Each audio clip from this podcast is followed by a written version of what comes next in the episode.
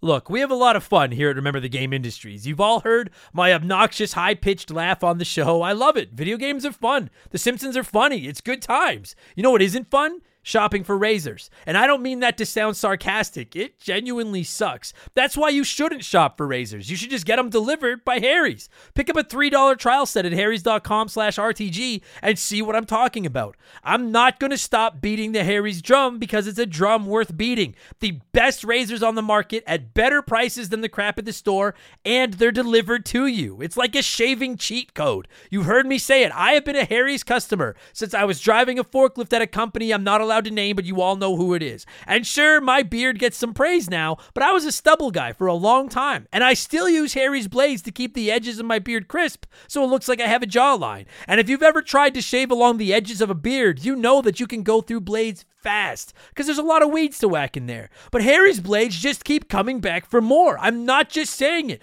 They're so much better than the junky stuff you get at the store. That means A, faster, cleaner shaving, and two, you buy less blades because they last longer. The best razors for less money brought right to your door. I don't know how else to say this. Harry's is on top for a reason. The best reviews in the business, customizable delivery schedules so you get them when you need them. I can't see a reason not to use Harry's. Getting ripped off isn't funny. Switch to Harry's. Get started with a $13 trial set for just $3 at harrys.com slash RTG. That's harrys.com slash RTG for a $3 trial set.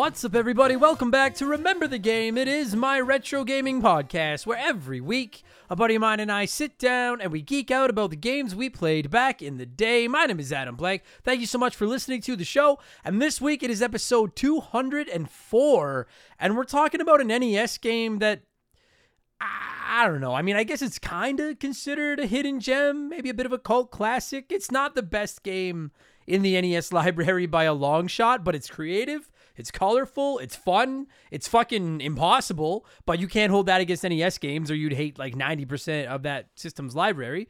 Uh, it's Snake Rattle and Roll. As a kid, I played the shit out of this game. And I know not everybody listening to this knows what this game is, but I'm telling you, like, if you've never played it, it's on Rare Replay, so it's available on Xbox consoles. Uh, I mean, I'm not going to sit here and tell you to emulate stuff, but it's not like it's available anywhere else. Uh, maybe. It's if you like tough weird platformers. It's kind of fun. It's charming. In ways, it's like playing a little Saturday morning cartoon. It is notoriously difficult. I've never beaten it.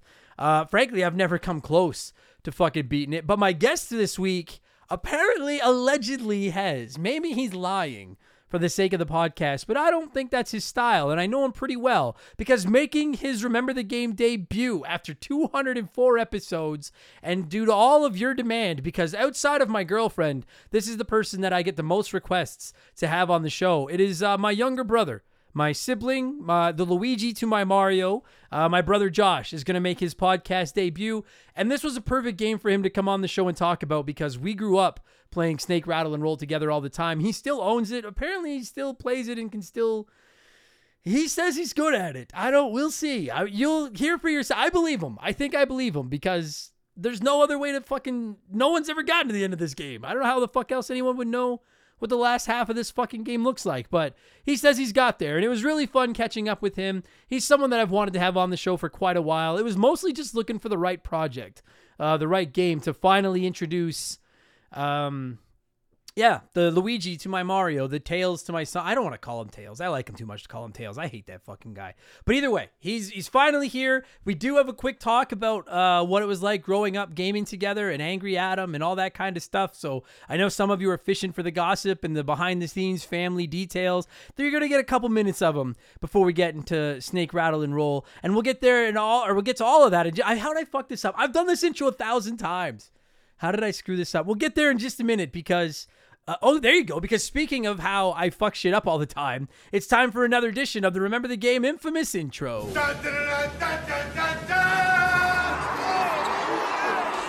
God damn it. Usually my like segues into the intro are silky smooth, and that one was Oh, that one was like trying to jump and snake rattle and roll. It's almost impo- which we'll get into in just a bit. It's goddamn impossible. Uh, if you're new to the podcast, welcome aboard. Consider this your warning. Our intros are kind of long, but they're fun. We talk about video games and stuff like that. Our intro is like the first two levels of snake rattle and roll, where it's fun before it just gets incredibly difficult and destroys you. So I recommend listening to the whole thing. But if you're only here for snake rattle and roll talk, skip ahead about 30 minutes, and you'll hit the music, and then we'll be talking uh, Snake Rattle and Roll. I have to get my plugs in here. We have merchandise, hoodies, t shirts, coffee mugs, posters, tank tops, all rocking incredible art drawn by my man Joe over at 4545creative.com. You can check out our merchandise at rememberthegamepodcast.com if you're interested. It's a great way to support the show. And this is your last chance. If you're hearing this before July 1st, our 20% off sale that ran the entire month of June to celebrate 200 episodes ends on June 30th. The At the end of, I don't know what time on June 30th. So just don't fucking wait till June 30th. Just go today. Uh, Uh, if you're hearing this after June 30th, then there's still merch there. It's just, you know, it's just not 20% off anymore. But anyway, yeah. So there's clothes and stuff over there. Remember the gamepodcast.com. If you're interested, it's a great way to support the show. And, you know, if you're like me and you're like, I don't care for clothes, then you can always just consider supporting us on Patreon. Because for just two bucks a month, you're going to get two additional podcasts every single week. You get exclusive access to my gaming news podcast uh, Game Patch every Friday, where I talk about all the biggest news in modern video games and sprinkle in my opinions and some profanity and stuff in there. And Expansion Pass goes live every Thursday, which is a different show every week. We do game rankings, we look back at characters and consoles, we do comedy episodes, there are game reviews. And speaking of game reviews, this past week on Expansion Pass, we talked about Teenage Mutant Ninja Turtles Shredder's Revenge. I have waited years for a new Ninja Turtles game. It was finally here. It was fucking awesome. And as is becoming tradition here during the intro, this is a sneak peek of last week's episode of Expansion Pass, my Teenage Mutant Ninja Turtles Shredder's Revenge review.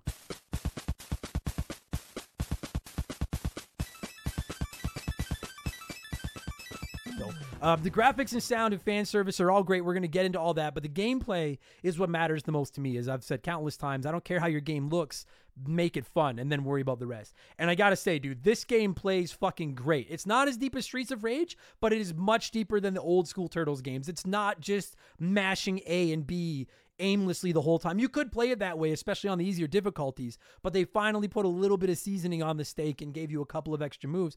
Like that's always been my beef with the old Ninja Turtle beat 'em up games, the ones we all love. Turtles 2, the arcade game, Turtles 3, the Manhattan Project, Turtles 4, Turtles in Time. Uh, I've not played Hyperstone Heist on the Genesis, but I'm gonna fix that when I get my hands on the Cowabunga collection. But like I like those old beat 'em ups as much as the next person. When I was a kid, I played them like crazy. But nowadays, it's like they're great, but they're toenail deep as far as gameplay wise. If you were standing in a pool of deepness, that water comes up to your toenails. It is basically mash A and B, walk from left to right, beat the game, and move on with your lives. This one throws a little bit more on the plate.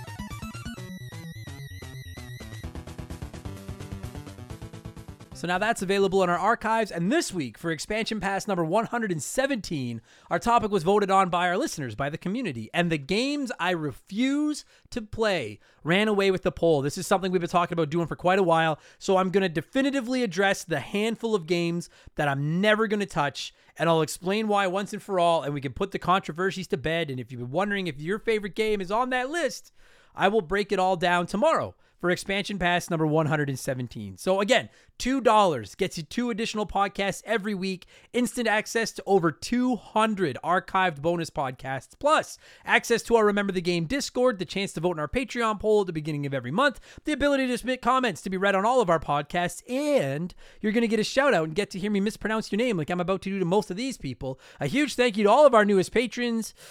There's a couple in here I am going to fucking destroy, but let's give this a shot. James Pelka, Curtis, Dylan Jacobson, George William Lockwood Farnell. Farnell. Dude, if that George, you need to add like a Esquire or something to the end of that. That's a ballin' name.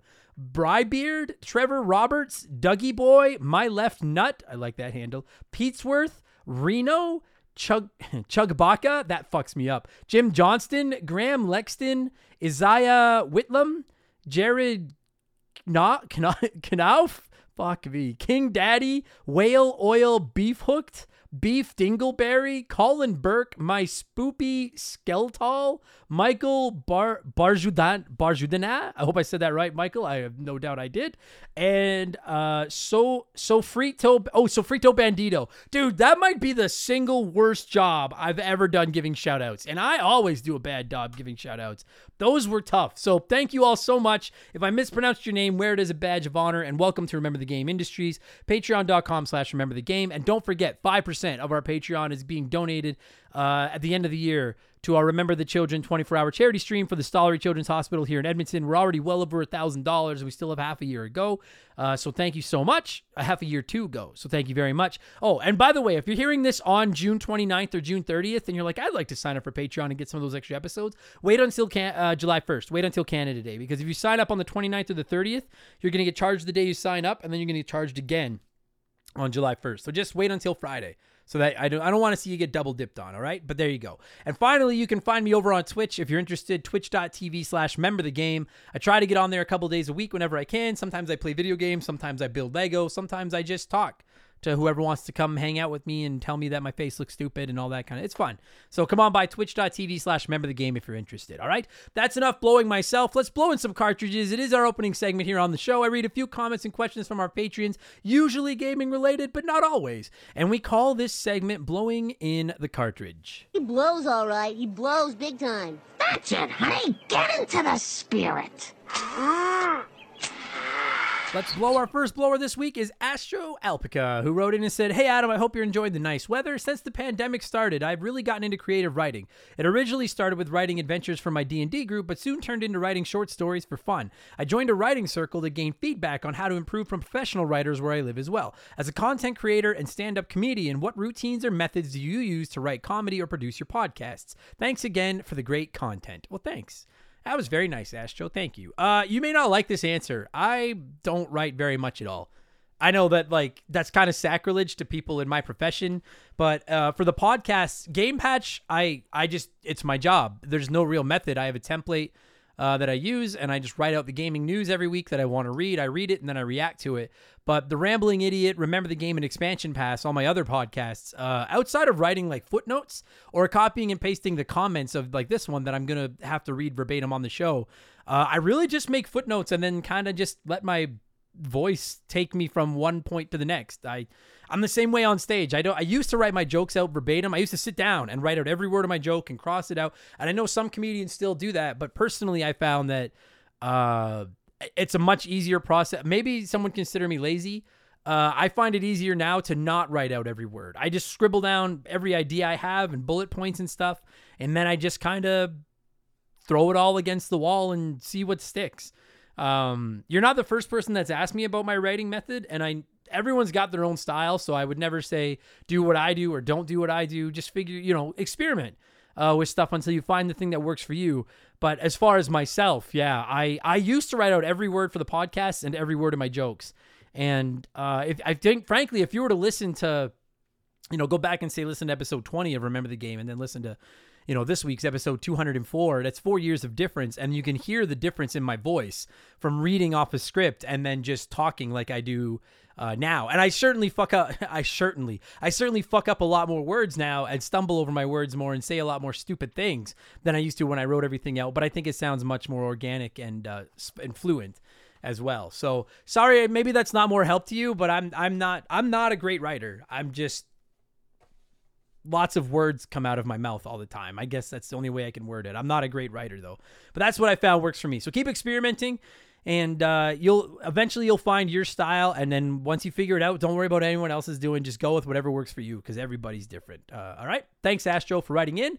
Dougie boy wrote in and said i know there's a lot of rpg fans in this community but so far out of all the rpg fans i've heard you talk about i've never heard anyone talk about the breath of fire series specifically breath of fire breath of fire and breath of fire 2 for the snes breath of fire 2 is one of my most favorite jrpgs to play on the snes period uh, I've never played any of the Breath of Fire games, Dougie Boy, but they have come up. People have suggested them. I want to say, maybe I'm wrong, but I want to say the original Breath of Fire was on one of our Patreon polls. It just didn't get over the hump. But you're far from the only one that has brought those games up in this community for sure. I've a lot of people. It's I think at this point now that Final Fantasy Tactics is done, I think probably Legend of Dragoon for the for the PlayStation is probably the game that I get the like the RPG that I hear about the most, but there's a ton of other ones that pop up and and Breath of Fire is definitely in there, no question.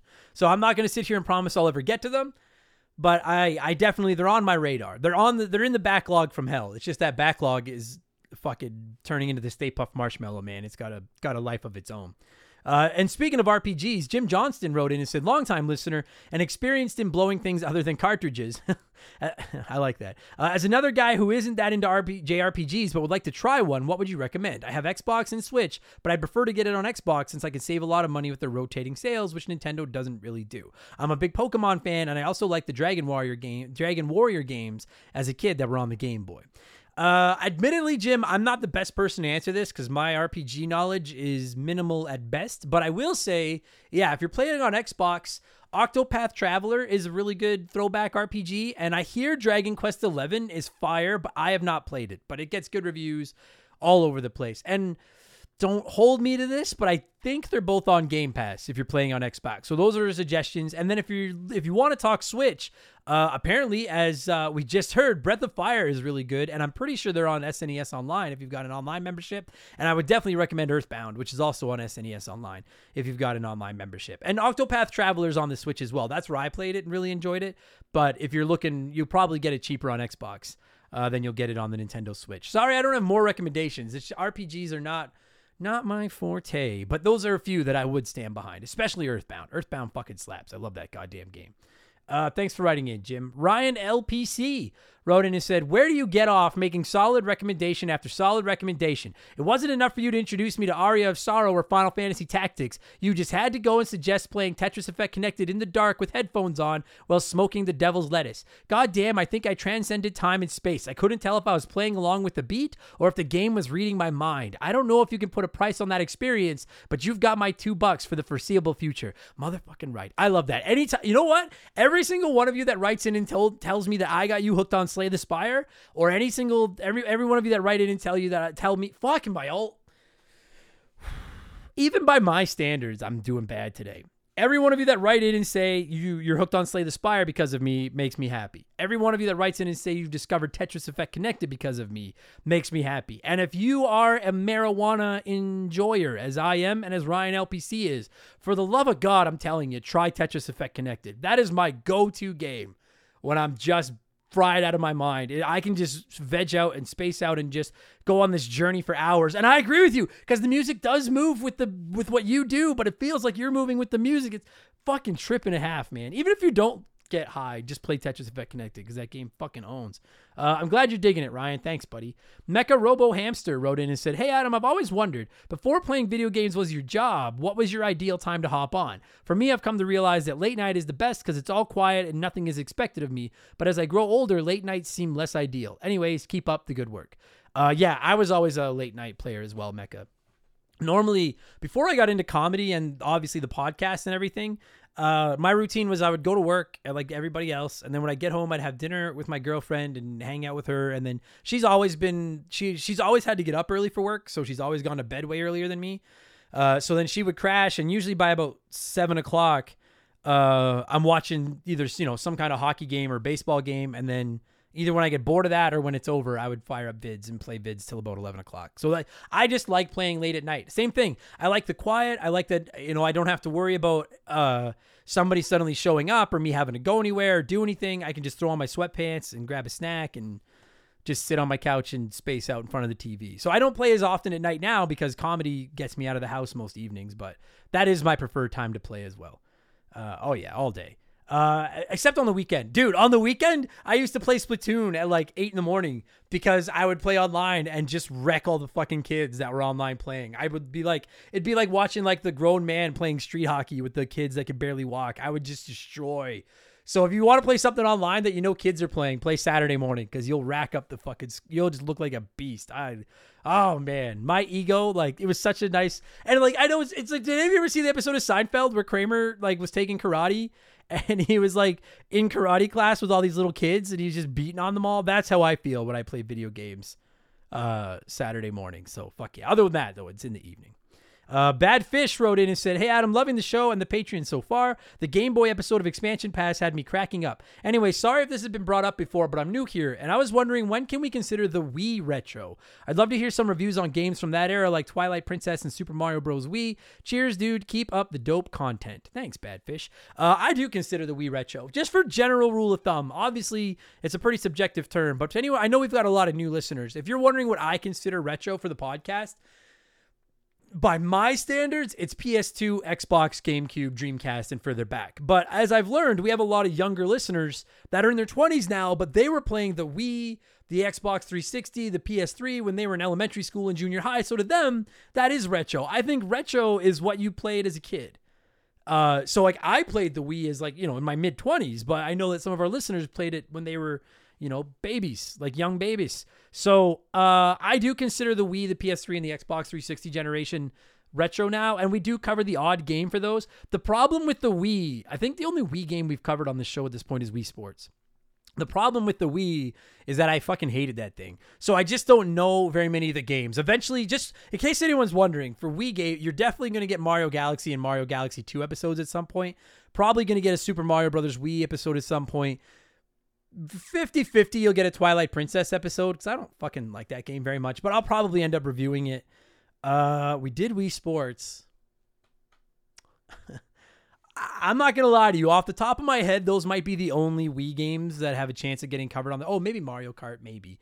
Uh, but eventually, yes, I promise you. Eventually, the problem is that I don't really remember them that well because I didn't play a ton of Wii back then, and I don't have a way to play them for like a refresher now. So it's not that I'm not interested in covering them. It's just my knowledge of them is minimal at best. That's all. But we will definitely cover some Wii games moving forward. Bad Fish, I promise. And finally, before we move on from the segment, it's letter time. It's letter time. Andrew Wright wrote in and said, Adam, I have to ask for your thoughts on Mario Strikers and the Mario Sports IPs as a whole. I know how excited you were for this game, and we can all agree there's a market out there for fast paced, arcade style sports games. Yet here we are with another half baked creation from the company that spent decades releasing complete and polished products on day one. DLC may help Mario Strikers as it did with Mario Golf and Mario Tennis, but is the Nintendo drip feed philosophy killing Mario Sports, or is it already dead? It's a good question, Andrew. The thing is, like, so I thought Mario Tennis, uh, Mario Tennis on the Wii U was an abomination. Mario Tennis on the Switch was rad. The only reason I stopped playing Mario Tennis on the Switch was because I didn't want to play with power shots on and I couldn't find anybody to play with. There just wasn't an online community. Uh, Mario Golf, I thought was okay, and there is an online community, but I hated that they dumbed it down and took the third button press out. Like it used to be the classic start the meter, stop the meter, stop the meter. And now it's just start, stop, and you're done. And that really just turned me off and I got bored of it quickly. And I have been playing quite a bit of Mario Strikers, and it's it's fun. The gameplay is fun, but there's just I think my opinion, I think the problem with the Mario sports games now is I most of us that grew up with them would agree that either the 64 or the GameCube, I'm I'm a partial to the GameCube myself, or maybe the Wii was like the golden era of Mario sports games. But we didn't have online back then. They were all about couch co-op. And nowadays nobody does uh, like local multiplayer. Everybody plays online and it's just not the same. And I think that's my problem with Mario Strikers. It's not that it's a bad game. It plays well, it is fun I don't even care that the single player is so light in content because I bought it to play with my friends. But like I never see my friends. I don't have my my friends. I don't see my friends. I never have them over to play shit anymore. Like we used to play Mario Strikers for hours, like four players just sitting on the couch. And now I'm playing it by myself against some stranger online for five minutes with no voice chat and then it's done. I think that's what's missing personally. Is it's just I don't know if those games work as well when you're not playing them in person. That's my person. That's that's how I feel about them anyway. Uh, I do agree that like they are definitely lighter in the content now than they used to be. I feel like they think they can get away with putting less in it because they've got online. Uh, I don't think they're bad. I don't think any of the three games I just listed Mario Tennis, Mario Golf, Mario Strikers for the Switch. I don't think any of them are bad games. There just wasn't enough meat on the bone on any of them to really get me hooked. And uh, I, I, again, I just most of my memories of playing those Mario sports games back in their glory days was multiplayer with my friends. And uh, I just think that's maybe a bygone era. I think that's the problem with those games, just as much as the the drip feed of fucking content, which is which is which is something too. But I, I think it's more just not being able to play them in person. That's that's my opinion, anyways. Um, Ah, fuck. I was so goddamn excited for Mario Strikers. And I hate that I don't love it. I just don't love it. It's okay. It's okay. That's as if you're on the fence about it, I'm not to review it. Uh, I would say if you're planning to play it online, sure, it might be worth picking up. Look up reviews, try the demo. But if you're only looking for offline content, don't waste your money because there's nothing there. It's nothing. There's nothing there. So there you go. All right. Thank you to everybody that wrote in as always. We got to move on. Let's change things up and get into our Smash Hit segment, the official game show of Remember the Game Industries. Play one, remake one, erase one.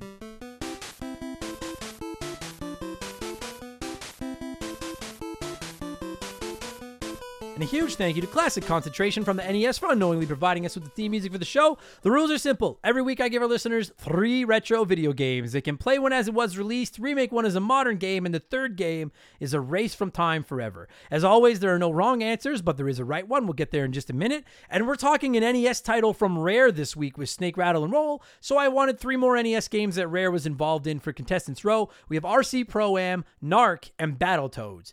And uh, I was a little surprised. 31% of you said to play Battletoads, remake RC Pro Am, and erase Narc. I'm shocked more of you don't know the game Narc. I really.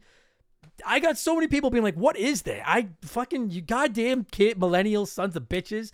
Look up Narc. It was a good fucking game. And if you ever watched Ninja Turtles, the original movie, it's the arcade game they're playing where they're fighting like the skeleton on like the car. Anyways, look it up. It's a it's a good game. Uh, let's see what a few of you had to say here, and then I'll tell you what the right answer was. Doralingus wrote in and said, "Play RC Pro Am because I never have. Remake Narc because the original was badass, and if we could get a modern, more open world style, I'd buy it day one. Erase Battletoads because fuck that game and its goddamn boogie board levels." I want to yell at you for erasing Battletoads, but I understand the logic, and I'm glad that you knew Narc was badass. That warms my heart. So you get you get a pass, Dorlingus. I can live with that answer. Uh, Craig Brown wrote in, oh, Craig Brown's going to get lit the fuck up. Craig Brown wrote in and said, I'd play Narc because I've never heard of it. Remake Battletoads because they did it with Streets of Rage, and Battletoads shits all over the original, so why not? Erase RC Pro Am because although I've never played it, generic racing games were everywhere at that time, so nobody would notice.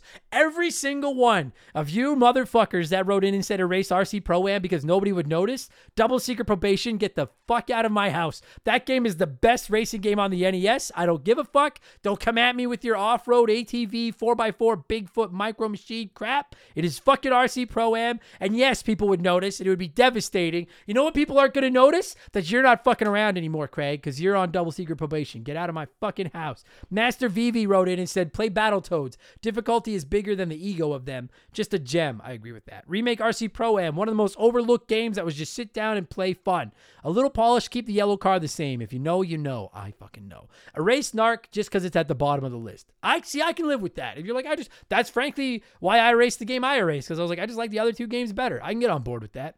King Daddy said play Narc because angry censors wanted it canceled and it looks like a good time. Remake Battletoads because of that sweet, sweet nostalgia sauce. Let's make those nostalgic feelings live up to expectations with a of modern TLC. Erase RC Pro Am because racing games are boring without a twist like Road Rash had in it that you could bash skulls with chains. Listen, I'm not going to sit here, King Daddy, and deny that Road Rash is awesome, but RC Pro Am does have a goddamn gimmick. It, it had a twist. You were controlling remote control cars. That was your fucking twist. You get single secret probation for shitting on RC Pro Am. All of you disrespecting RC Pro Am, burn my ass. Colin Burke wrote in finally and said, I will play Battletoads. Apparently, I'm a bit of a masochist and I just enjoy repeated failure. I am as well, Colin. Uh, I would remake RC Pro Am. This was my favorite NES game when I was a kid, and I really love racing games still to this day. I just recently found your podcast and listened to the episode about RC Pro Am, and I heard you talk about the yellow cargo and ape shit. This was caused by using too many missiles and bombs, so it could be avoided. Not sure if this has already been covered, just thought I'd throw it out there. Narc, I've never played, haven't missed it so far, so I think I'm good. I I didn't actually know that about the yellow car. The yellow car is still bullshit either way. Anyone that played RC Pro Am fucking knows. Fucking goddamn yellow car, son of a bitch. But fair enough, Colin. I, I can get on board with your logic. Uh, personally, uh, I don't fuck. Did I fuck up and not put where uh, my order? I think I had the runner up at 18%. Normally I have it in my notes. I fucked up and forgot to put it this week. But I'm going with the same order Jesse Clark did. Jesse said, I'll play RC Pro Am because it's fine and fun the way it is and it's always held up. I'm going to remake Battletoads. It's fine the way it is, but the way it is is stupid hard. Make it less hard. And erase Narc for one reason. Some reason I hated it as a kid and now as an adult I don't play it because my inner child still hates it. And yes, I own it, but it'll never find its way into my NES. I don't agree necessarily with your logic, but I do agree with your order, Jesse. I personally would play RC Pro Am because it is fucking awesome and it's still totally playable and rad today. I love that goddamn game. I would remake Battletoads. If you don't know, they made a new Battletoads game a couple years ago and it was sick, but I want more. I love I want Battletoads to go the way of Mega Man. Just keep pooping them out. I'll keep playing them. I love Battletoads. And I'm going to erase Narc because I like it, but I just like Battletoads and RC Pro Am better. It's that simple. I just Narc just unfortunately finished third in the race, and whoever finishes third in the race is fired. So sorry, Narc. Thank you to everyone that played. Let me tell you what I've been up to over the last seven days, and then we'll finally get into Snake Rattle and Roll. Uh, I've been playing Mario Strikers, like I said. Ah, it's in very short doses, it's okay, but there's not a lot of meat on the bone.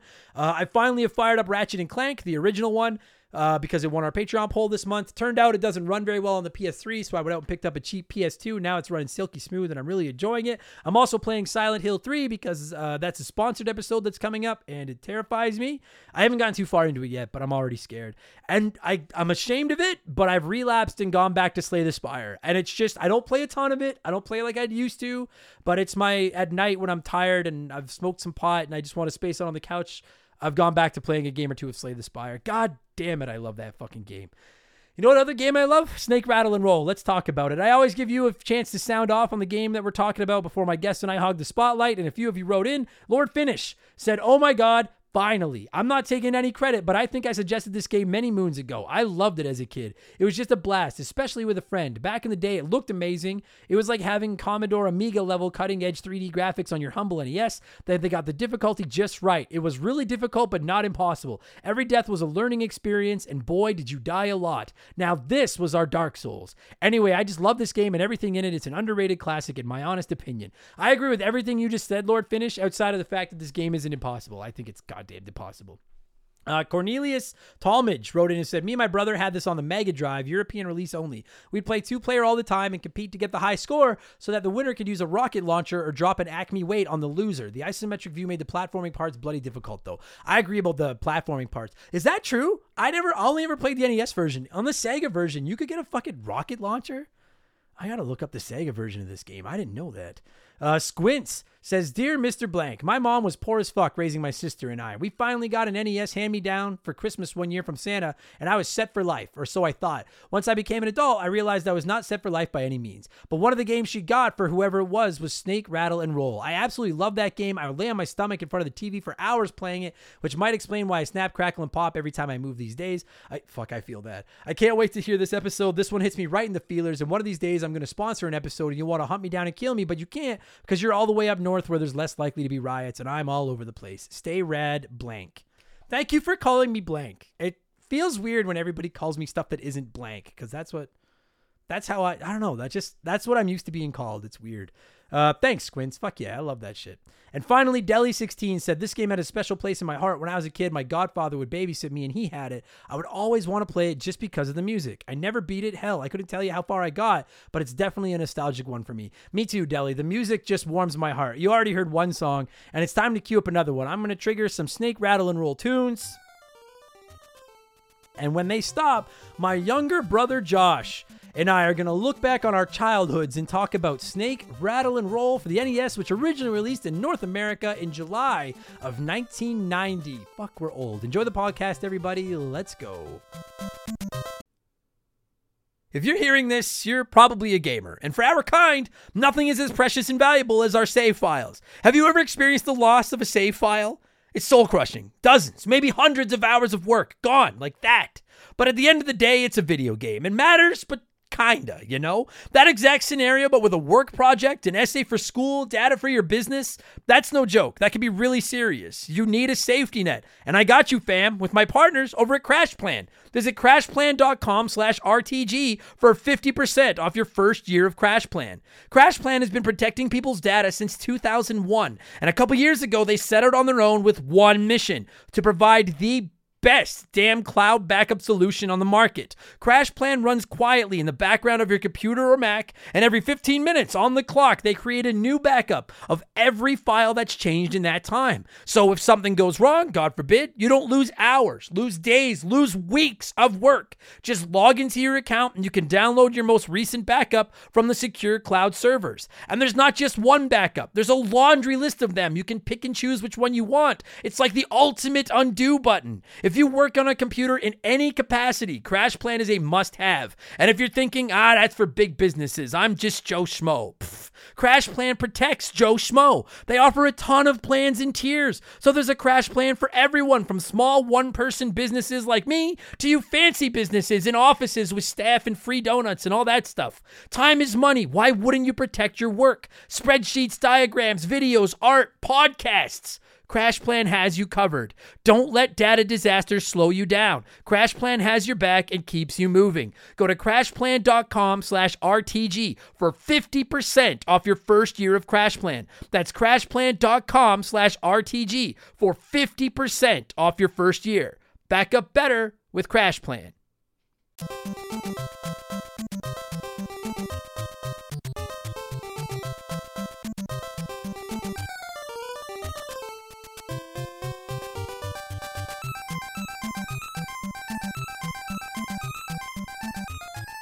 Okay, uh, so joining me via the blank phone this week for the first time in 204 episodes is somebody else also on the blank phone. Arguably the most requested guest I've ever had for this show, with the possible exception of my girlfriend, who's never coming on the show because she's scared of all of you. So stop asking. And this person, I don't know if he was ever scared of you guys or not, but I finally got him on the podcast. It is my younger brother, the man who has probably spent more time with Angry Adam than anyone in the history of this planet. Uh, my younger brother Josh. What's up, man? How's it going? Oh, not too bad, Adam. How you doing? I'm doing okay. It's hot as fuck here, but you know, It is. It is. but considering it's cold as fuck for like six months of the year, I'll take. I have no beef with it. I'll take hot as fuck. Um, oh yeah, me too. So now, before you and I started recording this episode, and I just want to clarify, everybody, I called him my younger brother, not my little brother, because he is much bigger than me.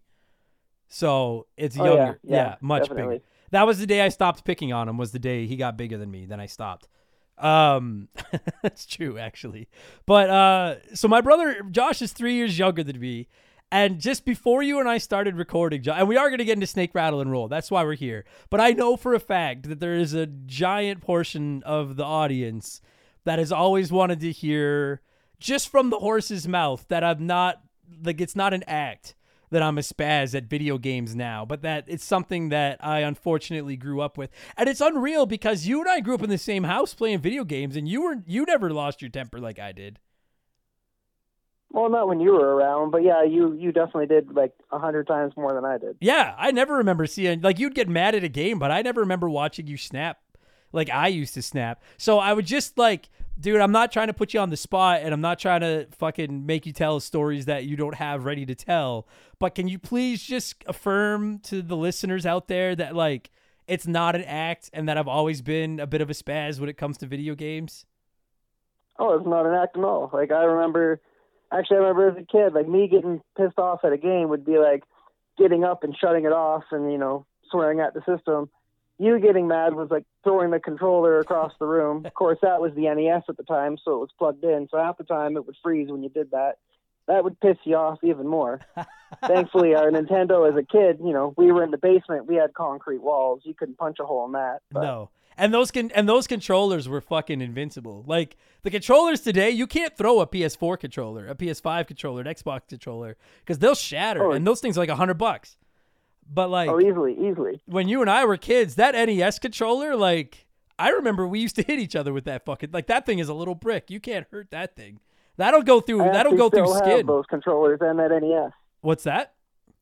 I still have those controllers and that NES. Yeah, that's so fucked up. I love that. You still have so many of our old games in the house, and they still work despite all of the abuse. They still. That's fucking old gray mare. She ain't what she used to be. Games today aren't built like they fucking were when we were kids. Well, you Um, still got to blow in the damn thing a hundred times to get it to start. but- yeah. Oh, dude. And you know what? Just because you just fucking said that, I guarantee you, I'm gonna end up getting somebody is gonna send me a message and be like, "Ah, well, uh, technically, you're not supposed to blow in the cartridge. It's gonna make it work." And fuck off. Everybody blows in the cartridge. Shut up. Do you still have our? Oh, exactly. do you still have our Game Genie too? I do, but I'm not sure if that thing still works. But Yeah. Fuck, I haven't dude. used it in a long time. Yeah, or like, do you still like, do, and like, do you still have the code book for it? Because otherwise, I guess you look them all up now. Doesn't matter. Yeah, I don't think I actually have that code book. Yeah. Mom and dad might still have that. Yeah, fuck. Yeah, they probably do somewhere in the basement. Um, yeah, so like Josh and I used to play a lot of games together actually. And like we'd always it, you you know, half the time it would end up we'd end up fighting. But we did used to play a lot of games together. And dude, I yeah, I remember that Game Genie was a fucking game changer, man. I loved that goddamn thing. Or let you get the parts of the, you know, the impossible Nintendo games. Yeah. Oh my god, dude, do you remember and I don't know if you're to remember this. Do you remember Sorry everybody, I promise. We are to we are to talk Snake Rattle and Roll soon. Do you remember fucking um I used the Game Genie once on Super Mario Brothers 3 and I gave myself a permanent frog suit and I played through like two thirds of the game. And it didn't matter how you the only way you could die was if you ran out of time or you fell off the screen. Like enemies touching you wouldn't hurt you. And i was playing through the whole game with that fucking frog suit. And then there's like one temple i don't remember what level it's in where you have to like run and slide under something and i couldn't slide because the frog suit Probably you can't duck world somewhere, but what's that it was probably the ice world somewhere. It but might have been. vaguely remember you playing through the game in the frog suit. and it broke the and I couldn't beat it and I was so fucking mad. Fuck, it used to make me so mad. And then every time I'd get mad, mom would fucking say I wasn't allowed to play anymore, and then you'd play, and then I'd get even more fucking mad. Fuck. Fuck, I hate video Yeah, games. Yeah, but you pushed me to the side and play anyway. Goddamn right I would. Or, dude, I remember when we would. I don't even know if you're gonna remember this because you were you're younger than me, but you and I used to play Super Mario Brothers together. And if anyone does it, I'm sure everyone knows. But like when you would play Super Mario Bros, the original Super Mario Bros. two player, uh, first player would get to go until they died, and then second player would start. And then when they died, first player would get another turn. And like I could go through three or four worlds without dying. And then when I would finally I vividly remember one time you and I doing this, and I went three or four worlds, and then I died, so that so that it was your turn, and then and then, then I unplugged your controller, and that fucking Goomba at the very beginning killed you, and you lost your shit, and then I got to go again, and then we both ended up getting kicked off the Nintendo. But I fucking remember it like it was yesterday. You were so mad.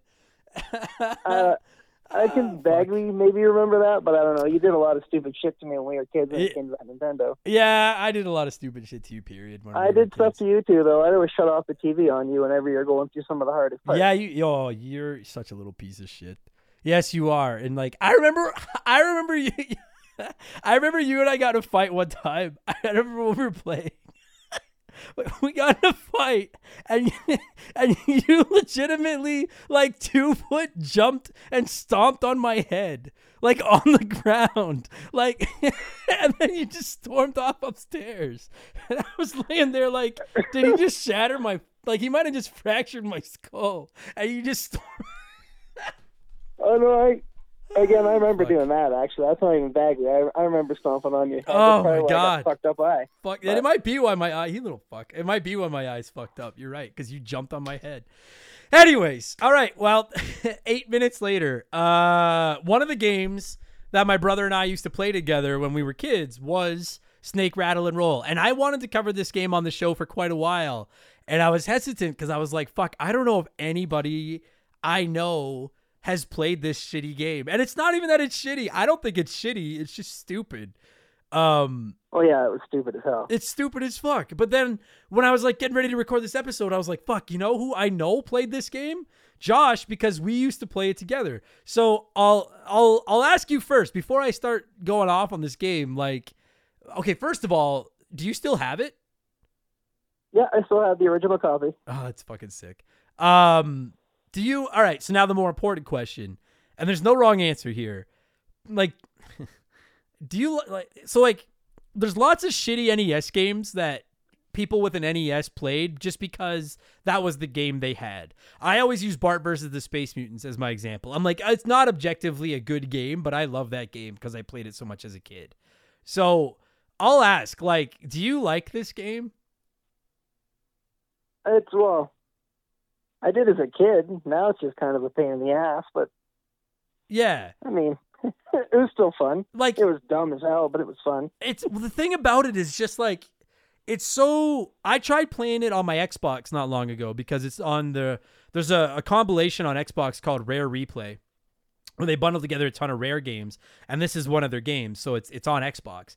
and I tried playing it not long ago, and I was like, it's it's not without its charm. It is one of the weirdest games on the NES, and it's not without its charm, but like, it's just if you've never played it, we'll tell you about how the game works. But the thing I should point out off the top is like it's isometric. It's that fucking view from like a diagonal, like it's almost like you're in the sky looking down on the game at like a 45 degree angle. Like, is that how you? Yeah, it was Nintendo's first attempt at really trying to do 3D, and it wasn't really 3D. Oh god! And the thing, yeah, like the thing was like you played it with a D-pad that was left, right, up, down, and so it just fucking it just didn't feel natural to play it. And like it was one thing when you were just moving around on the main ground, but do you remember trying to make some of the fucking jumps onto Oh some yeah, after you passed the second world, everything was like all these long, skinny jumps that you had to turn in midair, and Oh, and you had to land on like the narrowest fucking pla- like it legitimately there's platforming in this game that's like tougher than Mario platforming, but you're doing it with shitty 3D slash 2D angle isometric controls, and and both of these fucking snakes control like they're on ice all the time, and it just ah, and it like you fucking. I don't know how to like. I should hate this game. I have ripped way better games than Snake Rattle and Roll, but I just have that nostalgia for it, and nostalgia is a powerful drug. Some of the jumps you had to make over like the spikes to land on the narrow fucking platforms, and you're in the air, and it's like once you jump, you can pretty well move them wherever you want until they come back down. But it is so hard to tell when you're on the platform and when you're over the spikes. Do you know what I mean? oh, 100 percent. And they they always put the the fucking hazards everywhere. And I remember in a few of the levels, there's these stupid little flashing blocks, and if you hit them, it reversed your control in like midair. Oh, yeah, yeah, I forgot about that. You touched it fucking yeah, it was like a it was like a reverse block. And when you touched it, the controls are already fucked. Like the last thing this game needed to do was fuck you around with the controls. And then you picked up these things. I used to turn the controller upside down. Uh, Oh, well, that's exactly what it did. It reversed it. So that's what I do too. yeah, but then all of a sudden it would like go back. And there'd be no Oh, warning. yeah, it was like 10 or 15 seconds or something like that, and then it would just switch back. Oh, and there'd be like no warning. And like you said, it almost always seemed like you'd pick it up fucking in the air or trying to navigate like a really skinny fucking platform. And then you, oh, and then you'd walk off. Whoa, I can feel the rage. Oh, fuck. You'd walk off like a platform and then you would fall. And like you said, the first couple levels you were over water. So at least if you fell off the platform, you just landed on the water and you just coast across the surface of the just, water. Yeah, you could just jump back off as long as the stupid shark didn't get you when it ripped off jaws like hardcore. Oh fuck, we'll get into that too. Because actually, my favorite thing about this game is the stupid enemies, and we'll get into that. But like, once you get past those water levels, then you're over these fucking spikes, and every time you fall, and there's no. There is no mercy. There's no, you know how like some video games when you get up to the edge of a platform, there's an animation in it where you kind of like wobble, like you're losing your balance on your toe or something? Oh yeah, like not at all on this one. no. And because of the weird ass fucking 45 degree sky god view isometric crap camera, it's not even like Super Mario Brothers where at least it's a side scroller and you can see exactly how close you are to the edge. You're playing Snake Rattle and Roll and you're like, I have no fucking idea how close I am to the edge. And some of the jumps you have to make in this game, you've got to be right at the edge to make the jump, but you can't tell when you're too close to the edge and then you fall. And when you fall, it's not like a half a second death and you just keep going. It does that fucking I was gonna bring up the stupid scream that Oh. you had to hear all the time. and it says and it says like uh and you just have to watch it and then you fucking watch it and watch it and watch it and then it drop and then like with no warning it just drops your snake in right where you fell right on the edge of the cliff on the last spot of land that you were. So if you're right on the fucking edge, you're right on the edge again. If you touch anything, you fall again. yeah so if you're like if you fell and you're like oh for fuck's sakes and you didn't take your hand off the d-pad or whatever and then it spawns and then you fucking uh, and it just oh i can feel like the hulk coming out it just is so fucking infuriating and we haven't even gotten into like so if you've never played this game other than trying to make impossible jumps the object of the game is you control these like i actually think the concept of the game is is like somewhat creative and and clever uh That was unique. you control these two snakes and they're rattle and roll and one's red and one's blue and basically all you do is you have to go from level to level um and you get to Eating they're like- balls. Yeah, eating ball. Yeah, eating balls. Someone's gonna fucking take that quote, I'm sure. But that's what you do. They're called nibbly pibblies, and and what you do is you you you make your way from the beginning of the level to the end of the level, avoiding enemies and not falling up uh, and all this shit. But what you do is like these random little balls, these little nib- nibbly bibblies, nibbly pibblies, whatever. These little balls will pop Yeah, up. Yeah, some will come out of the sewer, some will come out of machines. Yeah, and they, they just come out of all kinds of different places, and it's and and you have to eat them. And as you eat them, you gain body parts. Like your body gets. You actually start out very creepy. You're just like a weird looking. It almost looks like a Head with like a ball. Yeah, a, a, a snake with one testicle off of his head. Like it, and then as you eat the balls, your body grows, and then when you get to the end of the level, there's like a, a um like a weight scale, and it looks like one of the carnival Yeah, games where you have to ring the bell Yeah, exactly. and you have to be heavy enough to stand on it to ring the bell, and then the exit to the oh the, the level opens, and then you have to get to the door and get out. But if you're not, every enemy you hit, you lose a piece of tail. yeah, every time you take any damage, you lose piece of tail, but you lose part of your body, and then you got to go eat more fucking balls to grow a big enough tail to be heavy enough to trigger this bell to get out the door. And what is really, I think, is really dope, if I remember correctly, because I haven't played it two player since you and I were kids. Uh, when you play alone, you have to be you're only one body, so you have to be big enough to ring the bell. But I'm pretty sure when you play two player, it combines your two bodies. Yeah, exactly. So if you needed like five body parts and, you know, player one had three, I had two, it would work. But then if either player took a hit, you both had to run back Yeah, and get more balls. Yeah, exactly. Yeah. But like at least if you played two player, you could together be like, okay, together we're heavy enough. Let's go ring the bell and then get the fuck out of here. Um now, you mentioned uh like these little ball things come from everywhere. And I actually think one of the coolest so there's there's red balls, there's blue balls, and there's yellow balls. And one of the snakes is red, like I think it's player one is red and player two is blue. Yeah. And if you eat your own color ball, you get more bulk out of it than if you eat the other guy's ball. And then yellow Yeah, is and then- neutral and it works for both. Um, And it was the best one, too. yeah, the yellow one was the one you'd always go after. And so like you could be competitive with each other because at the end of the game or at the end of each level, it did this really cool like score screen where you're floating through like outer space and it would show you how many of each color ball each of the two players ate and then you'd get scores and stuff like that.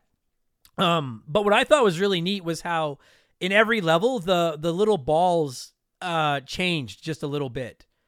Like Oh, yeah, I know like every level off by heart now of that game, exactly what they all do. Okay, so then I don't because I don't. I remember that like one of them they had feet, but like, do you remember what other what other ones is there? Like, what do the balls do? I don't remember. I remember in the first world, they just rolled. In the second world, they were on like springs and bounced everywhere.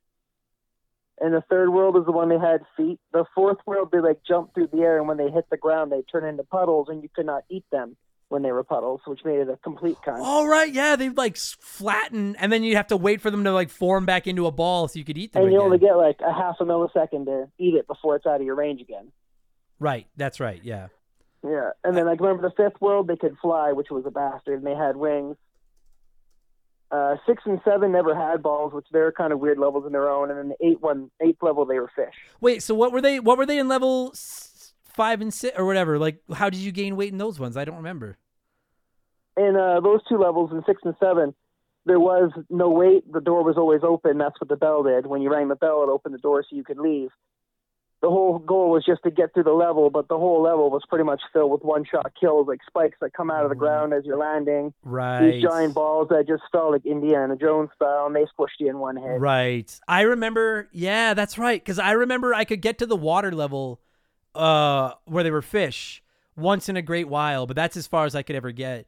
And for all of you, oh motherfuck, all of you that are listening to this, fucking harder after that. yeah, you all know how much I hate swimming to begin with. Add fucking goddamned isometric, fucked up, weird ass control. Oh fuck, fuck that, fuck Well, you that. just swam around and mashed the living shit out of the, the button that flicked out your tongue and just hope like hell you got them. Yeah, because there was like depth and it was so hard to tell when like it was easy when they were rolling or even when they were running or when they would go flat to the earth and then spring back up. At least for the most part it was easy to tell when you could eat them. But when you were trying to like line your body up with them to eat them with the tongue, oh fuck me.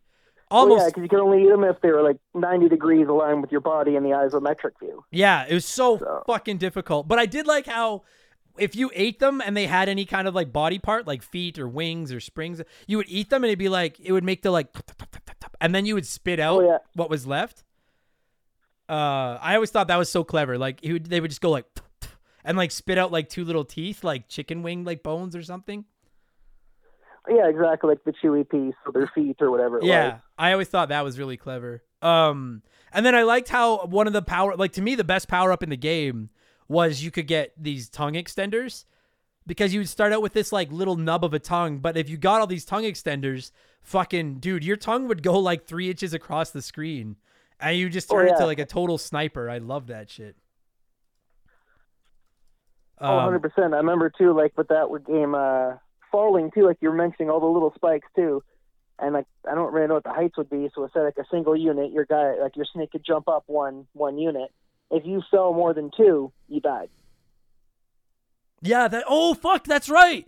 That was such crap too. Yeah, that you were just like fucking random fall. Fuck off. This game just kills you. Like this game's designed like it's a fucking arcade game designed to eat your quarters. Everything in this fucking Oh, game 100% kills it was. There was time limits were 99 seconds to get through the level. Yeah. Oh, dude. And like, oh, and do you remember? So, like, you'd find the little balls you had to eat, but sometimes they would be bombs, but you wouldn't be able to tell until after a couple of seconds. And then you'd realize, like, oh, fuck, that's that's a bomb. And if you were near the bomb when it went off, it would damage you and take away more of your body. And so you're on this fucking stupid timer, and you need to get big enough to trigger the scale to get out, but everything in the goddamn level hurts you. And I remember, yeah, like playing it as kids and being like, okay, combined, we're heavy enough to open this fucking bell. But then on our way to the bell, one of us would get hit by a blowing up dot or something. And then we'd have to go back into the level to get more dots to get big enough to trigger the bell. And then someone else would get fucking hurt. And then that stupid timer would start triggering. And then you're waiting by the machine that spits the balls out to eat balls to get big enough to trigger the bell. And then it just keeps spitting out fucking bombs. That's Oh. all it would fucking do. Bombs, and bombs, and bombs. And they never put them near the end of the level. So you got hit by the second last bad guy, you had to run back 20 seconds. Oh god, yeah, it was you were fucked. If you got to the end of the level and you didn't have much time left and you took damage, you were fucked. You had no, you were done. There's no way you were and getting you couldn't uh you couldn't overeat like it, you could keep eating but you would never gain any more like girth to your snake so Nah. you couldn't try to have like extra segments to buy extra hits Yeah, and you couldn't like save dots. Like you couldn't like if they spit out a bunch of good dots, you couldn't just leave them all on the stage and walk away because they would get away. And oh then- yeah as soon as they were off the screen they're gone Yeah, because you'd go into like the bonus levels where it would start spitting out dots, and those things would fucking fly around. Um, because that was something else about this game. I still want to get into the enemies because I there's some fucked up enemies, but this game Oh, has yeah. like tons of tons of secrets, like secret levels, and uh, some of them were easy to find and some of them were tough to find. And in the first couple levels, they were just something to do, but in the later levels, they were a godsend because it was hard to find the dots you needed. And so you'd go into one of those bonus levels, and usually it would spit out like red, blue, red, blue, yellow, like four or five dots, and they'd Yeah, be going super fast. exactly And and it'd and be the like, yellow ball moves like the speed of light oh, just it'd be just no, it's fucking just like the yellow truck at RC Pro Am that we've ranted about before. And like they would go so fast, and you'd have to get as much out of them as you could, and then it would take you back to the main world where something would fucking hurt you again. Oh fuck me. Um. So okay, I, we should talk about the enemies. They're the they're enemies in that like they were on drugs when they designed the enemies of this game Dude, or the what guy the like had some really weird fetishes or something The normalest enemy in this game is the bomb ball, the bomb ball that you have to eat. There is off the top of my head, there's a giant foot that just stumbles around the uh, that just tries to land on you and kill, killing is least you know satisfying. in the first couple levels if you kill the giant foot you got a one up and then of course after like the fifth level every time you kill the giant foot it dropped the one up that turned into a bomb ball What a trolling sack of shit. This show is sponsored by BetterHelp. Podcasting's a weird job because I talk to you nerds all the time. Every day, I tell you all about my life, the good and the bad. The ugly, I kind of keep that offline. And it's not that I don't want to talk about it. I'd love to talk about it. I just need to pick and choose who I talk to. We all have stuff that just lives in our minds, rent free, 24 7. Talking about them can really help because the longer you keep something bottled up, the more likely it is to blow. You've heard me say it before, and you're going to keep hearing me say it. Therapy is the way. Therapists can be that ear to bend when you really need to get something off your chest and don't know who to talk to. And BetterHelp is a great way to go about it. I don't BS you guys. I don't say I've used something if I've never used it. I've personally talked to a BetterHelp therapist about the stuff going on in my personal life, and I genuinely found it helpful. To have someone to talk to that doesn't have any skin in the game, that can just listen and try to help me come up with a roadmap to get through the tough times it's just invaluable. It has seriously really helped me. I've talked to my therapist through video, and you can do it that way, or you can do it over the phone, or even just over chat. And they give you as many schedule options as possible so you can work a session in around your life. It's licensed therapy, as convenient as it gets. Get it off your chest with BetterHelp. Visit betterhelp.com slash remember the game today to get 10% off your first month. That's betterhelp, H-E-L-P dot com slash remember the game. Um, there was the toilet seat that just ran around in circles trying to eat you. Like yeah, you just the toilet seat was really weird as well. yeah, that's all it would do. It would just spin around in circles and fucking try to eat you. Those are the two. The Jaws thing.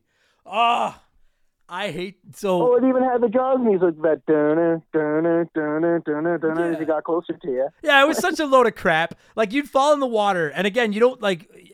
In the early levels, you wouldn't swim. You would just skim the surface of the water. In the later the levels, you go. in. levels, yeah. In the later levels, you'd end up in the water, and then Jaws would leave you alone. But in those first couple levels, yeah, you'd end up down on the water, and as soon as you landed in the water, yeah, Josh is right. Like in a blatant fucking. I, well, okay, I don't want to say. I don't want to criticize somebody for stealing music from something else because I may or may not use games music in every episode I do.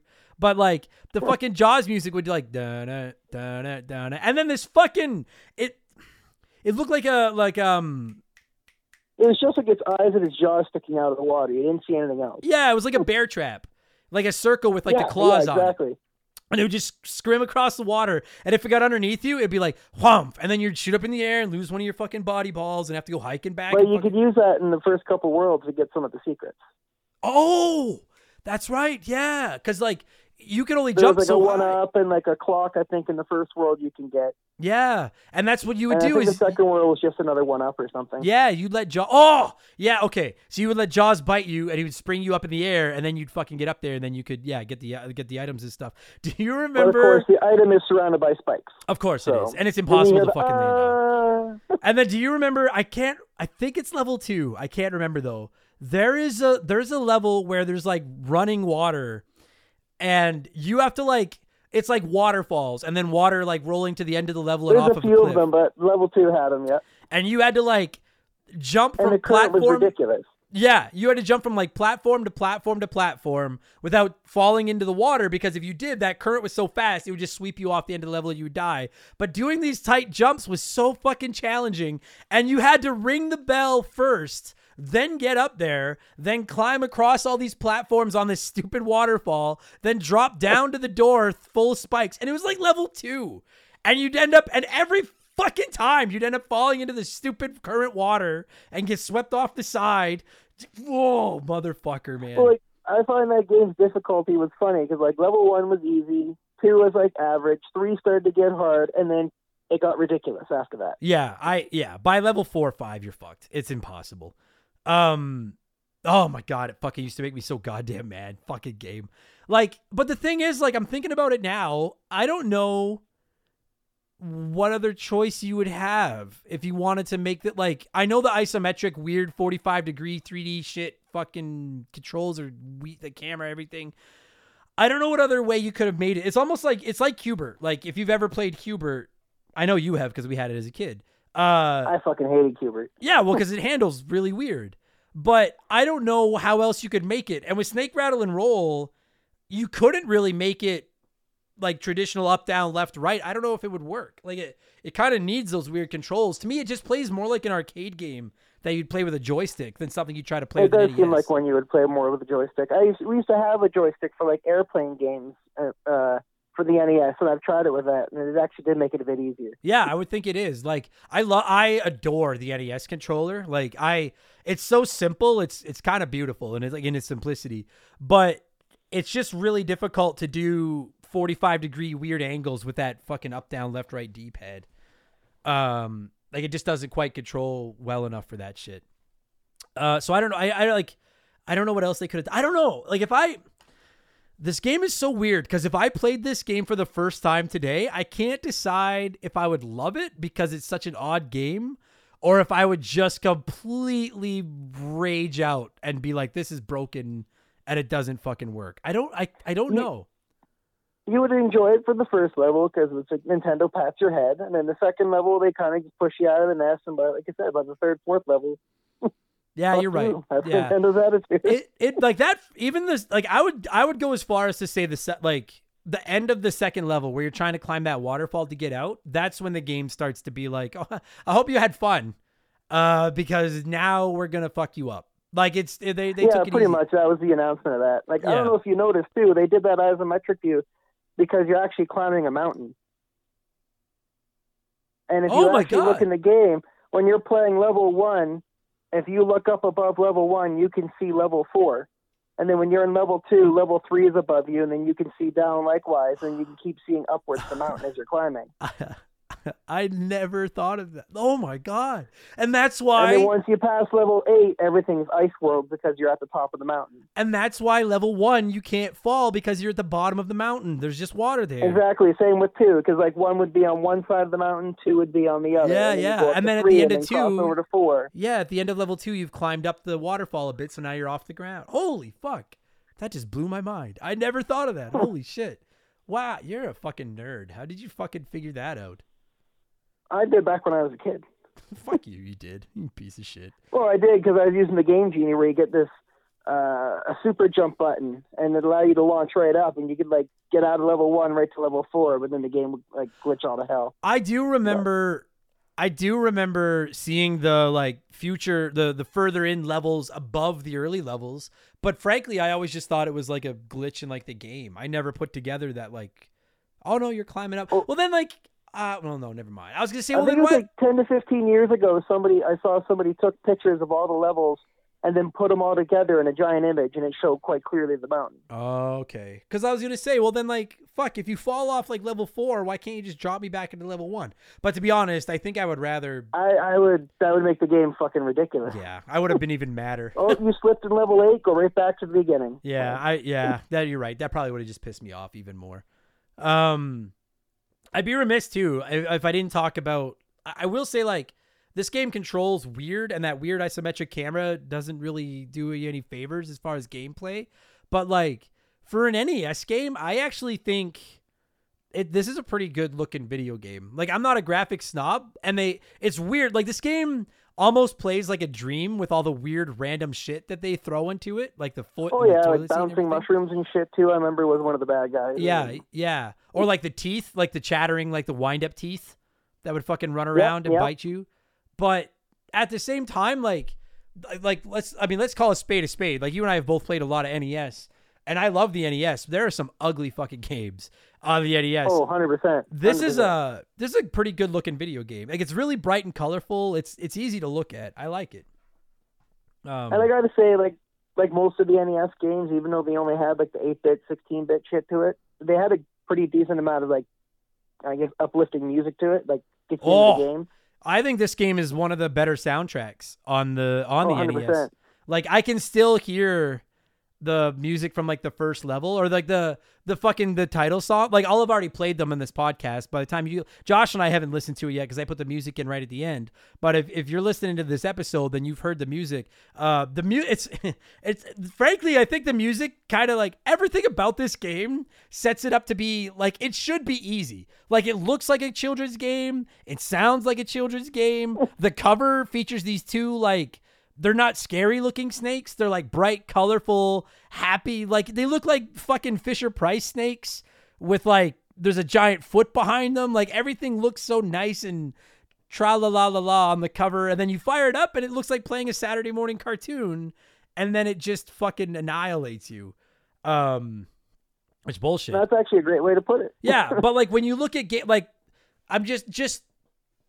I mean, it's apples to oranges, but like think about NES games like fuck like uh like Ghostbusters, like Con- even Contra. hell, yeah. Listen, I love the Contra games, but like this game looks substantially better than the Contra games. Like this is a good looking NES game.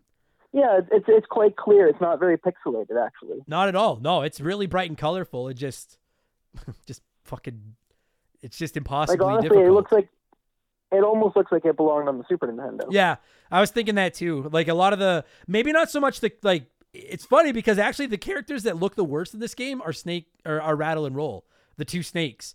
But like the backgrounds and the enemies and stuff, yeah, I you could convince me that this was a very early Super Nintendo game.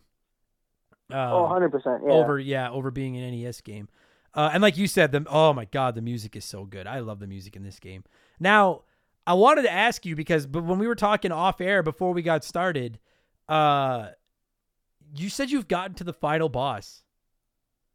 Yeah, yeah. I, I've beaten it with the cheat codes, but without cheat codes, I have once made it to the boss. What is? I've never gotten through like the swimming spots.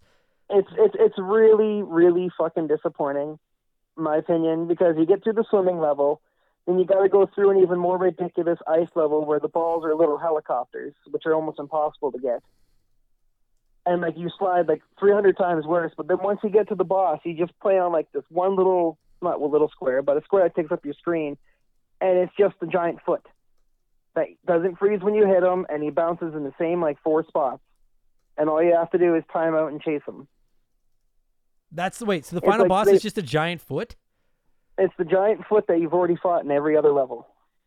Wow. Unless there was something else that I missed after that, but I mean, I I beat him after a while, and getting to him way harder. And then you get there, and it was it was disappointing a little bit. What a load of crap. Are you kidding? That's the final boss? Is just a fucking foot? It's the same stupid enemy that you've fought in every other level, pretty much. Get out of here. He one hit kills you. That's about it. Snake rattle and roll final boss. Oh my god, it's just that fucking foot. What a load of balls. Get the fuck out of here. That's garbage. Fuck this. That just cost this game points. What a load of crap. All it is Like is I the said, that was a while, a while back when I got to him, but I remember fighting him, and like I kept thinking, like, okay, I'm gonna beat this guy, and then you know some face is gonna appear in the background that's gonna get hard as hell or something. Well, Yeah. No, getting to him that last level on pure ice was like almost impossible. Oh god, The I can't imagine. I did it, it was on my computer, and I used save states the very first time to try to learn the level a bit, and then I just tried to go straight through it. I can't imagine playing this game uh, on ice. Oh my god, I'm just looking at images of this game. I forgot. Yeah, like some of these later levels. Oh, so, fuck, so, fuck. Oh, like some- I remember, I pretty much almost have the whole damn game memorized. I'm I'm horrible for that. There's a few games for NES that are like that. I'm looking at images now, and I forgot there's like a couple levels where you're basically just going like across a really narrow platform, but it's like platform, water, platform, water, platform, water, platform, water, like a really narrow ledge. Pardon me, not like a platform. Oh, that's the uh, the pink level. You're at level seven, I think. And and the water pink, is uh, yellow orange. and the water is the current and so if you fall off your platform it's uh, and then when you get and then you have to like you get to the end of the um, ledge turn around like do a Yui and then come back on the other way. And if you fall you're back down on the first one and to do it all over again. What a tease of a what's and when you're on those those spots, is that the height is too high for you to jump up, so you actually have to go in the current and keep tapping the button to fight the current until like a spray of water comes out and shoots Oh. you up in the air. And for oh, and for those of you that haven't played it, like this is the same company that makes Battletoads. This is the same company that makes fucking RC Pro Am, which is a great game. Also uses that weird camera angle and also cheats and just fucks you up all the time. Rare, like oh, 100% RC does. once Rare got to the Super Nintendo and started making Donkey Kong Country, then they started playing nice. But their NES games are fucking vicious. I just realized that. Like, I love RC Pro Am, Snake Rattle and Roll, and Battle Toads, But all, I mean, all three of those games are just obnoxiously difficult. I've never beaten any of those games, actually. Fucking I don't think. RC Pro Am actually ever ends. No, it probably just loops. But I've never gotten through every race in it. So that's what I would consider beating it. Fucking brutal. But like at least you know Snake Rattle and Roll, it did have an end. It was kind of a disappointing end. What a joke. But- Just the stupid foot. Pound sand. Um yeah, other than that though, I don't know. Like I just really I like I say, I don't know if I'd like it now, but I'll always be nostalgic for this game because I just I spent so much time playing it as a kid. Like I can still hear the music in my mind. Frankly, like I feel like this could have been a bigger franchise. I don't I don't know. Like I think they could have made more of it easily. They could have. It Right? was such a simple game design. like I'm looking right now And there is a Sega Genesis version which actually looks fucking sick. Like it's like graphics I wise looks Did not awesome. know about that one. Yeah, it looks awesome. There's like a Game Boy spin-off too that looks like crap. But it's just like Battletoads caught on for a little while and then died. Um and RC Pro Am, I guess they had RC Pro Am too, and then it kind of died. But like just you look at this game and you're like, it's got like Snake Rattle and Roll is a great name for a video game.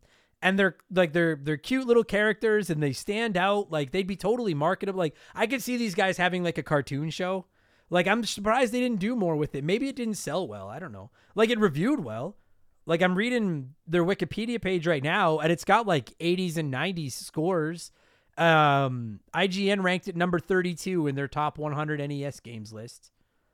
You know, Like, but thinking as kids, I don't think any of our friends actually own that game. no, We that- didn't even own it as kids. I think actually, I thought we rented it for a long time, and then we finally found it. Yeah, I, I know we used to rent it a lot. Yeah. Um, I just, you know, and like, and yeah, maybe you're right. Maybe the problem with that, it's just the NES had so much. Let's, I mean, let's call a spade a spade. There's a lot of crap on the NES. Like, I love the NES, but there is a lot of crap on the NES.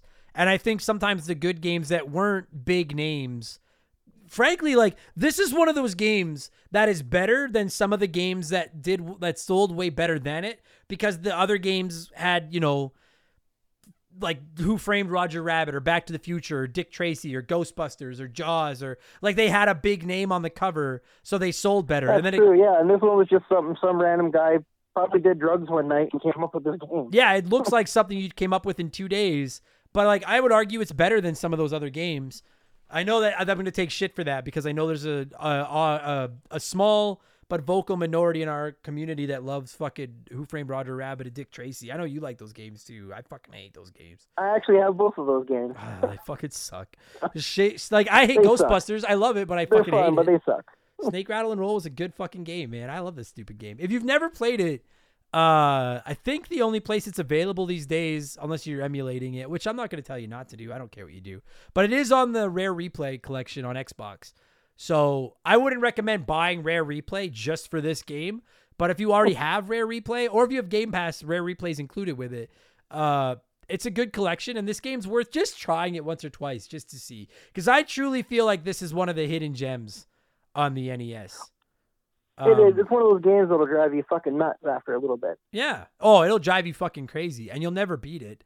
But it's it is a it is a charming little game. Like, uh, so they made RC, Rare made RC Pro Am in 1987, and then they made this in 1990. I think RC Pro Am is the better game, but uh, I don't think this is too far behind RC Pro Am as far as quality goes. Personally, No, I could agree to that. RC was a fun game, but yeah, I think RC is the better game, but either way, um, it had more to it. 'Cause Snake, like you said, Snake Rattle and Roll is the advantage you had with it is that it was all the secrets in that game. At least there was lots to do. yeah, there was lots to find And and, like stuff. you know, I don't know about other people, but I used to always in level one because I knew where all the extra time piece things were, and I would wait till, like the last second to grab it so I could go back and eat more, and I. I would get like you know 400 times the points I get in that level. Oh yeah, and then you'd like stock up on lives with all the points and need them for the later levels because the later levels are gonna. Oh yeah, they're up. gone with by level four. You've already burned them all off. Yeah, exactly. Yeah, yeah. You needed them to get to level four. Yeah. yeah, Uh, and then like you said, after you hit like level four, level five, there's no more one up. There's no more extra continues. They all turn into fucking bombs. I'm so mad about that boss. um, all right. Do you have any? Is there anything we forgot before we score this thing and wrap it up? Is there anything that I forgot about this game that you're thinking of that you're like, oh, we should bring that up?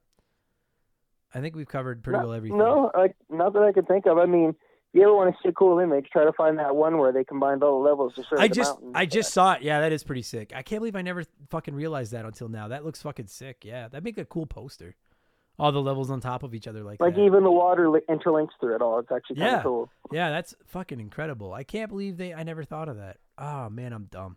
Um I feel like they just made that a huge map and then realized that it was going to be impossible and cut it into like levels. yeah, well, if you split into levels and you eliminate then like that's your load screens, right? You know, it's, Yeah, it's just it's a way to load load screens up. Um all right, well, we got to score this thing. Uh it says there's 11 levels. So I don't know. Let's try that. Let's score it out of 11. That seems fair. If you were scoring Snake Rattle and Roll out of 11, what would you give it? Mm, out of eleven, I'd probably give it like a a seven or eight for the fun level, but it's going to have to lose a couple of points because it will drive you mentally insane if you actually want to try to get more than past like level four. Yeah, agreed. Yeah, yeah, I'll give it. If I didn't have nostalgia for this game, it'd be a six out of eleven at best. But I just Oh, yeah, it got some points for nostalgia. yeah, it's got that childhood charm, so I'm gonna give it. I'll give it a seven. It's, I, I like it. It's it's just I. So okay, so I'll, I'll ask you this before we close. Then I always go to Bart versus the Space Mutants as my example of a crappy NES game that I love too much to not like. Even like I can look past ninety percent of its flaws just because I I grew up with it. I love it anyways. Like it's obviously not a good game, but I still have a soft No, spot. that game it. was hard as hell. I think I've only ever got to like level four. Uh, uh, well, there's there you go. Then there's my flex. I can beat fucking Bart versus the Space Mutants. So there you go. Uh, do you think? Did you think this game is better or worse than Bart versus the Space Mutants? I think the play of it would be a little bit better, but I mean the other one's got old school Simpsons, which Yeah. can top almost anything. Yeah. If it wasn't for the Simpsons, this would be a better game than Bart versus the Space Mutants. So, um, all right. Well, that's fuck yeah. All right. Well. I'm glad we fucking finally covered fucking Snake Rattle and Roll on this show, and we finally got the younger blank on the show. So all of you that have been asking now, he does exist. He is fucking real, and he has confirmed that I am a spaz uh, when it comes to video games. So, uh, Josh, thanks for doing this, and uh, maybe we'll get you on the show again uh, down the road, and we'll talk about another. I don't know. Maybe we'll talk about fucking Who Framed Roger Rabbit or one of those shitty games that I hate that I know you like. But thanks Yeah, for one of my old ones was Toobin. That was a good one. Oh, Toobin. I fucking love Toobin's a good fucking video game though. Um Toobin's better than this game by a mile. Anyways. Easily, easily. Uh good stuff, man. Thanks for doing this. I appreciate it. oh yeah, no worries.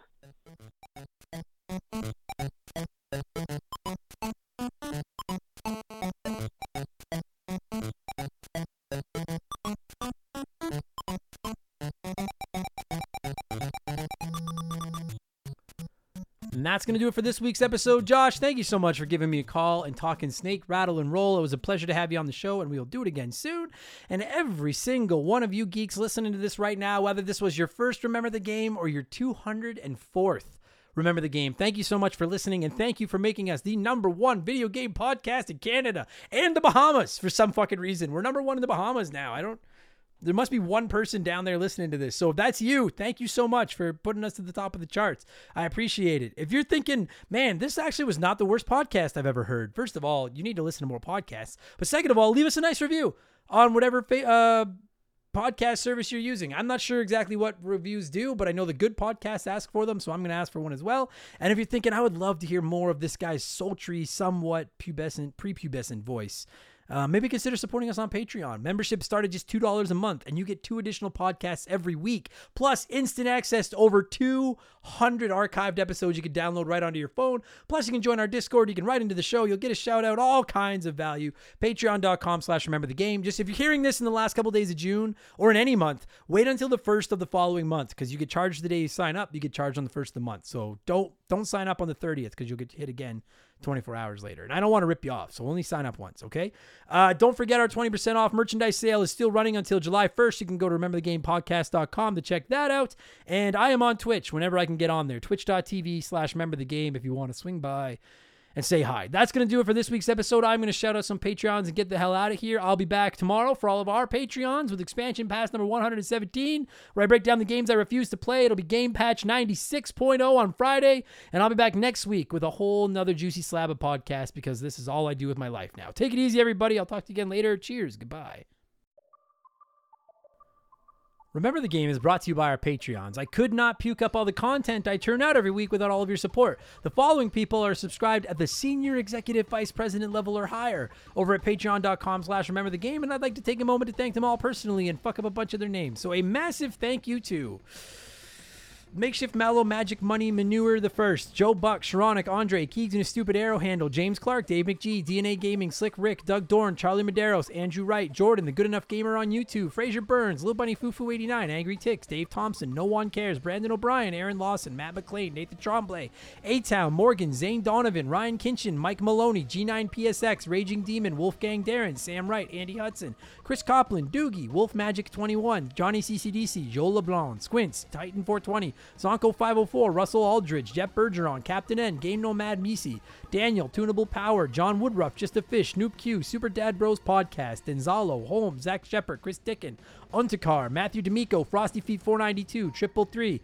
Austin Cook, Elijah Burns, Stephen Parnell, Ray Sam Wantongo, Zach Coiner, DBXJ, Jameer Williams, Steve Dalk, Phil McCracken, Trav H, Mizuru, Nicholas Chaffee, David Marcus, Phil Lencher, Ruben Elizald, Eric James, Riley Turvey, Jake Carter, Mexican Johnny, C-Spin, Thomas Smith, Nicola, Mudge Makuchi, Leroy Westrich, Dark Squall, Jerry the 3D Printed Saustrich, Evolva, Sean Ramos, Boston Porksword, DB Cooper, Stud Still Smash, Mojo the Helper Monkey, Solid Rake, Brant Hewitt, Gabe, Dan Fusselman, Aaron Mitson, Decoy Man, John Jameson, Wyatt the Surgeon, who's not actually a surgeon, Rowe, Tyler Nightmare, Blaine the Hoagie Man, D- Terry Douglas, Benjamin Swiller, Pet My Peeve Podcast, Tristan Teen the Great, Hegel Waffle, Esteban Navarro, Kach, Jimothy, Joe Stone, Chris Williams, Nicole Novak, Cody Richardson, General Fury, Salty by Design, Jason Wor- Workman, Dem Boys on the Roof, Oh What the Fuck, LOL, Max Lagroom, James Juan Francesco, The Jamadian Nightmare, Matt Hamilton, Nomad, James Black, Sam Carpenter, Nerdy Hybrid, Tug Jones, Adam Fletcher, Colin Bollinger, Justified 01, Lucas Charleston, Joey Mercury,